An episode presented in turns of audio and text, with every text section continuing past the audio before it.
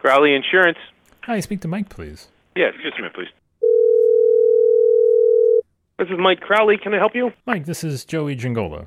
Joey, how are you? Good, how you doing, sir? Good. This is insurance in your own words from the people who are living and breathing it every day and are struggling to figure out where this industry is going and what they need to do to stay ahead. Hosted by me, Joey Giangola. Let's get into it.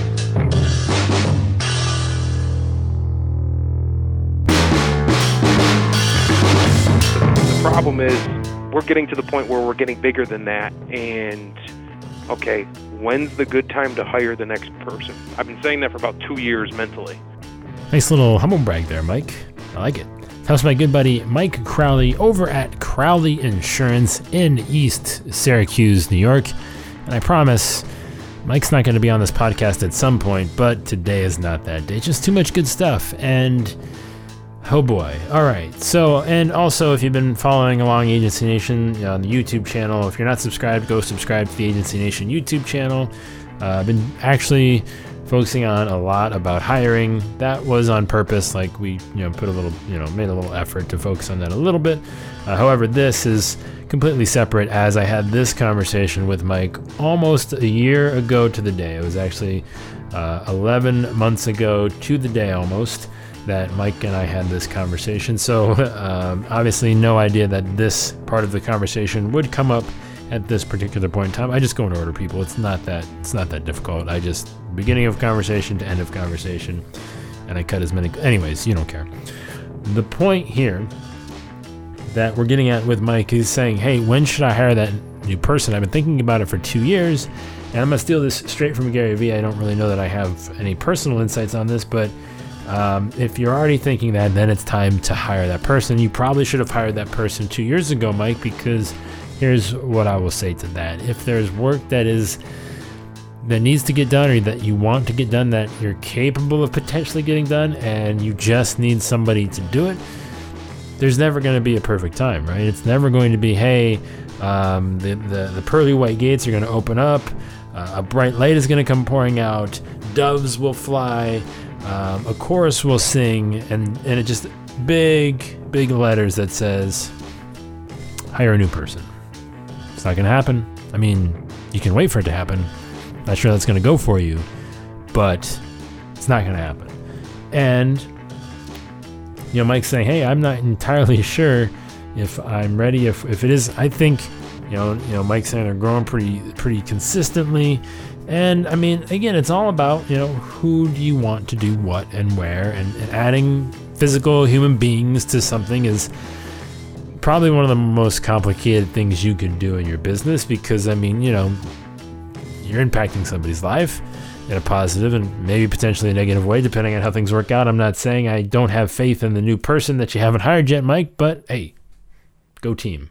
And uh, just you gotta you gotta do the thing because you know I mean I don't know I think you gotta take your shot right I think you gotta see if it's if it is your time to bring that person in but do you want them to have any insurance experience Okay, should I hire that next CSR? Should I look for a producer? Should I do both? Yeah. Should I and and and so now to the point where dad is is within 5 years away from actually saying I'm I'm out of here if not a year away. I want him here when that happens Yeah. because if I'm running around and I'm taking care of all the stuff that I take care of and one of these new people have questions, who better to ask than somebody that's been doing it for 40 years? He's the great go-to and it's like, all right, if I'm going to expand and get these people in because I, I almost I don't want people with insurance experience. Everything I've seen, it's like you know I don't want somebody to come in unless they're they blow me away in an interview. I almost want somebody that's got the people skills. That's all this business really you need. You can learn insurance. You can't learn the people skills that you might need. Well, you're right about that, Mike. You can't learn how to be a decent human being that can carry on a semi intelligent conversation with another, hopefully, decent human being.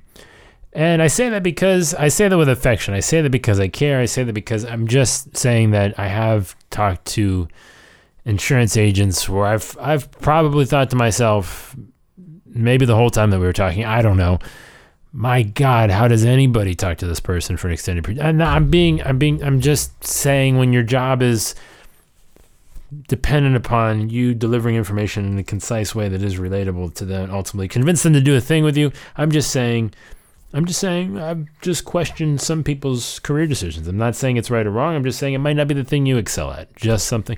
I love every single person. I'm all right i'm not this isn't i'm just being honest. I'm just being honest that sometimes like mike says insurance doesn't make you good at insurance all the time. And he just wants somebody that is that is hands down the person that isn't i think you know you want the person that isn't afraid to walk in a room and shake anybody's hand that's there right? Or you want the person that is not afraid to do x thing whatever that thing is for your agency i think it's probably lack of fear probably lack of i'm just going to go do the thing and sometimes we overvalue what we think they already know about insurance as to how somehow that's going to compensate for that. And to be honest, they can know the most insurance in the world, and it would take a lot to overcome. You know, if they're completely void of of any of that sort of peopleness skills, then yeah, it's just it's not it's not an equal thing. They're, the the insurance knowledge is is good, and you know having industry knowledge and experience is good but no matter how much you know about insurance you know it's you can only get so good right your people skills no matter how much you work on them if you have the thing the it thing the x factor right the reason that certain quarterbacks are franchise quarterbacks i don't know why i went this route sure the reason they are is because they've got that thing right They've got the thing that makes them the thing. Great describing. Yes, great adjectives. They have the thing that makes them, usually, again, it's leadership, it's poise, it's charisma. There's some good words that actually get the job done. And it's those people skills, it's that lack of fear, it's the ability to walk into any situation and feel confident in the things that you're able to deliver to them, having confidence in who you are and what you do that are going to supersede you know, knowing exactly what is in HO5, HO3, dwelling fire, whatever, you know, health policy. I'm just naming things now for no reason. That's easy. Almost anybody can learn that. People can't learn, and it's again back to the what are you uniquely qualified to do? What is the thing that, if all else fails, that somebody would have the hardest time replacing or duplicating or replicating? That's what you're looking for. And I think that's what Mike means when he doesn't necessarily want them to have insurance experience, but there is there is potentially other alternatives to getting the small back end stuff off your plate. Uh, it has not yet. Um, I did have uh, I had an intern in that was very helpful. Actually, in, in, in that might be the route that I take as I start doing some things. I mean, she was taking some some back end marketing stuff off my plate, which really, as much as I want to work on the marketing stuff, I don't have the the tech savvy skills to do some things. And I go back to the the video editing. Okay, one of the reasons I haven't taped all these is because then I'm thinking, oh man, when am I gonna when am I gonna edit this? So I'm gonna have all these videos that need to be edited, and I just need to edit them and it's much uh, yeah I'll, I'll get better as time goes but it's just one of those things. I'm not good at graphic design. I'm not good at okay i want to make these different um, images to use on social media and, and all this stuff. If somebody can actually help me do all that i'll feel so much better and then if they can fill in insurance work on top of it that's even better so anybody that follows mike now might find that last clip mildly amusing because well Mike, again, this is again, like I said, almost exactly exactly 11 months. I recorded this call with him on May the 17th of 2017. Uh, today, I believe that you're hearing this podcast would be April 17th, 2018. And Mike's talking about how he doesn't think he's good with editing videos and some graphic design, which I guess I haven't really kept up on Mike's graphic design abilities, but I'm sure they're doing okay. Um, but I know Mike has taken to the video editing and he's doing just fine. And I think the thing to keep in mind here is is that you know we all have we all initially have an idea of who we think we want and or need and you know 11 months ago, Mike thought he wanted a, a video editing person. I don't know. I guess I probably should have called up Mike up and asked him what his thoughts are now. That's just not how the show works. Um, but Mike, I think, is doing just fine without one, and he probably has found other uses for people to fill the stuff that he doesn't or can't or won't do in his agency. I know the last time Mike and I were hanging out and uh, we were at IOA in um, in Arizona, Phoenix, and um, you know he was saying there are certain things in the agency that he is deliberately not learning about, so he won't be tempted to jump in and do it if it's needed. He wants to you know you know intentionally rely on his staff to handle it because he knows if he knows it then he's he's able to jump in. And it's just even if they do need a hand it's just not the best use of his time you know basically um, manning the ship. And it's really interesting i just i love being able to look back at you know where somebody was again 11 months ago it's one of the the, cool things to my um, complete and utter um, backlog of calls that I have is that we do have the we do have the uh, luxury of time passing, the passage of time. That might be the better way to say that. Um, but initially, I asked Mike the question. What spurred this whole thing was I asked, "Hey, Mike, have you thought about something like a marble box?" And that's when he's like, "Yeah, I kind of kicked that around. You know, like marble box being kind of a back end office support. Like, hey, we've got people that do these tasks for you.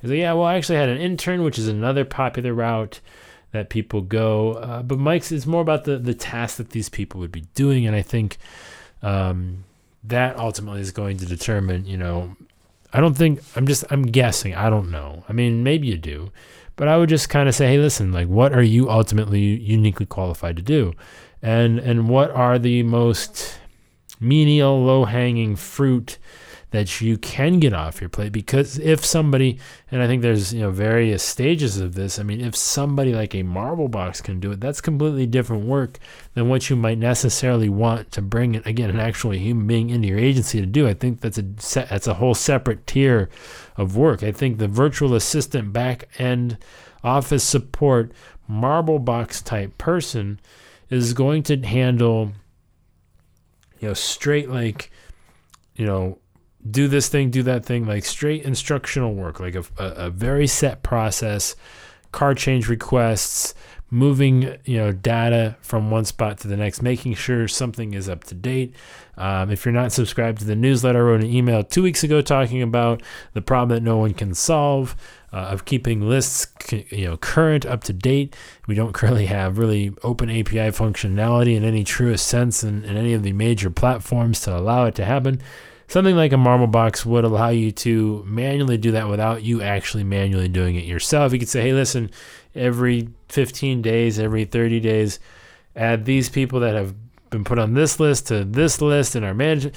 So those are the things that you're going to want, in my opinion, uh, a marble box to do because if you have somebody in your agency, you're going to want them to be developing other like human things that involve that involve creative thinking, that involve strategy building, that involve relationship building. Those are the things that you're going to hire a body to do. Things that you know you don't want to just put a body in the agency and have them you know count to 10 over and over again. I don't know that that's really beneficial to anybody involved. And it's just are you intentional? With, you know, who you want to hire. Are you doing it soon enough? And really, when it comes down to it, you know, more than anything, do they need to know insurance? And do you really need them to be in your agency?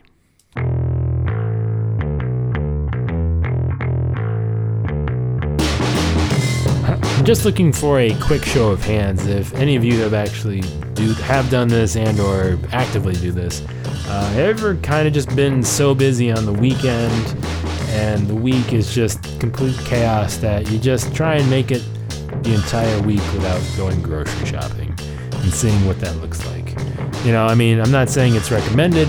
I'm just saying, you know, the weekend's busy, something, you know, going early things, this, that, or the other. All of a sudden, you know, you look at the week and like kids' activities and who knows has what. And it's just like, man, I don't know when this is going to happen.